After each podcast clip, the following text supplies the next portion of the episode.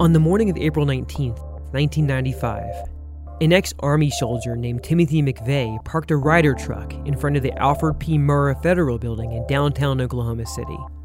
A powerful bomb was inside the vehicle. It was made out of a deadly cocktail of fertilizer, race car fuel, and other chemicals. McVeigh got out of the truck, locked the door, and headed toward his getaway car. He ignited one time fuse and then another. At precisely 9:02 a.m., the bomb exploded. Within moments, the surrounding area looked like a war zone. A third of the Murrah building had been reduced to rubble. The blast incinerated dozens of cars and damaged or destroyed more than 300 nearby buildings. Just outside the city limits, FBI Special Agent Barry Black was sitting in his car tracking a fugitive when he heard the explosion. Black switched on his radio and immediately heard fellow agents on the other end. Speculations of a gas main break, or maybe a plane crash.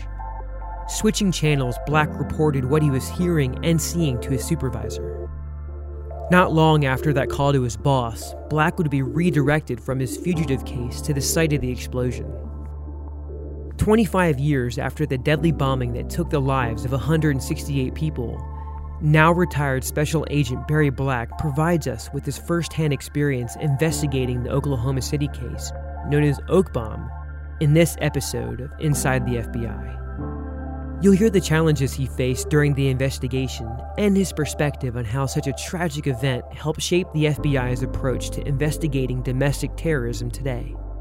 I'm Steve Lewis, and this is Inside the FBI.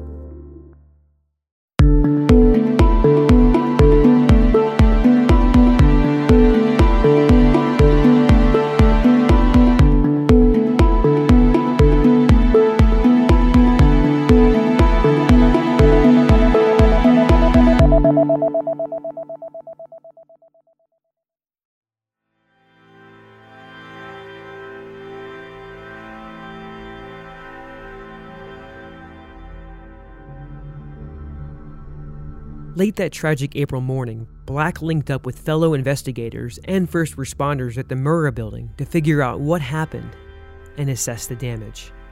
Here's Black. So uh, I arrived on scene. I got as close as I could without getting into the debris field and started doing what we're trained to do, which is an initial assessment to try to determine if it was a bombing or, in fact, a plane crash or a gas main explosion. And of course, the large crater and the debris field are immediate indications. Black's experience as a special agent bomb technician came into play as soon as he had boots on the ground. That was going to be essential while he worked with evidence response teams to identify and collect critical pieces for fellow investigators. The technology at the time played a major factor in how the evidence was collected and managed. Uh, there are a, a lot of moving parts that you have to consider Again, technology then was not what it is today, so nobody really had cell phones. So it took some time to uh, have computers brought in so that we could just manage the volume of data we were expecting. It's management as it used to be before the digital age. So uh, before digital photography, this investigation incorporated 238,000 wet film photographs. Well, when you remembered seeing something, you had to be able to find it. So again, information management is critical. Um, one of my jobs was to track evidence as it was sent, well, from the point of collection, who collected it, what zone it was in, made sure it got into the evidence system, and then as critical pieces were identified, it would be sent to the laboratory. Once it gets to the FBI laboratory, it goes to disparate sections, whether it's tool marks or fingerprints or hairs and fibers. So we had to track where it was in that analysis process. So as those reports came in, we could send the reports out to the people that needed them to kind of make sense for the case. So just uh, managing all of the information, the, the sheer volume of information was a real undertaking. One of the crucial pieces of evidence that Black found early on in the investigation was a badly damaged rear axle. He jotted down its vehicle identification number on a piece of paper, which was used to trace the part to the Ryder rental truck used to detonate the bomb. Employees at the auto body shop where the truck was rented helped the FBI put together the composite drawing of the man who rented the car. He used a fake name to rent the truck, But when agents showed the composite sketch around town, local hotel employees had his real name, Timothy McVeigh. And again, you, you look at the, the Boston bombing and how that information was publicized. We rely on the media and input from the public, of course. Uh, in the case of the Boston bombing, we had digital images, you know, as people of interest. That technology just didn't exist in 1995, so we relied on uh, sketch artists. But we did publish those sketches, which generated thousands of leads. As to, you know, I think I may know who that, that is.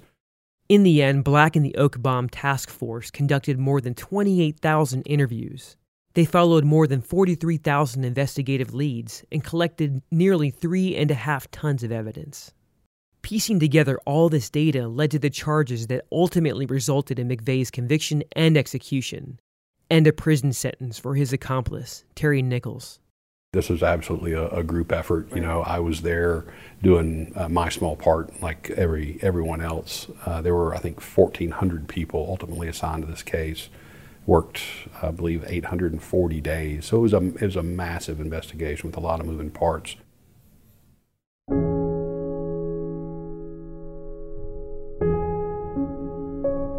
The Oklahoma City bombing introduced a frightening new concept for the United States homegrown terrorism. Until the 1993 World Trade Center bombing, the country hadn't witnessed an event of this magnitude, let alone one carried out by American citizens.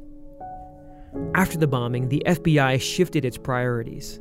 We expanded the number of joint terrorism task forces nationwide and our programs at the Hazardous Devices School, which provides training to our federal, state, and local partners. The FBI does uh, a great job proactively intercepting information and preventing uh, a, a, lot of really horrific acts of terrorism, which is one of our focuses. Uh, the advent of the Joint Terrorism Task Force is a perfect example. The FBI certifies all of the non military bomb technicians in the country at the FBI's Hazardous Devices School. So the bomb techs work very closely with our state and local partners uh, and include our military partners as well.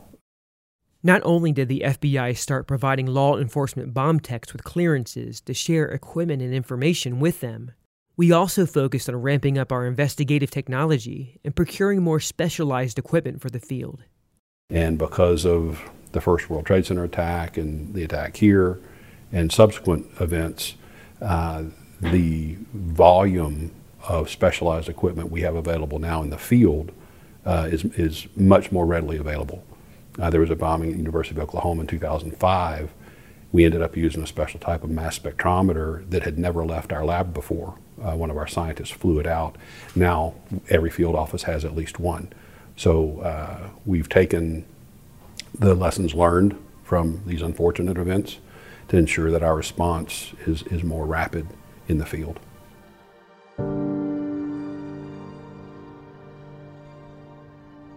Although Black retired from the FBI in 2019, he's continued to share the story of his involvement with the bombing case and task force. Along with speaking engagements, Black leads tours with the Oklahoma City National Memorial Museum's first person Stories of Hope program. Several items collected by the FBI investigators during the case are on display at the museum. Black donated some of his own equipment and artifacts, like the hard hat he wore, his FBI field jacket, and the note with the VIN he wrote down from the truck's rear axle. The museum, built on the former site of the Murrah building, honors victims, survivors, and first responders affected by the bombing. Well, this is a unique place. Uh, the FBI has partnered with this facility to make sure what happened here is remembered. We have engaged in an agreement where a lot of the displays, which uh, are still belong to the FBI, are available for the public to see. This is, a beautifully done place, in my opinion and it shows that there is some resilience and uh, you can recover from even uh, horrific events such as this.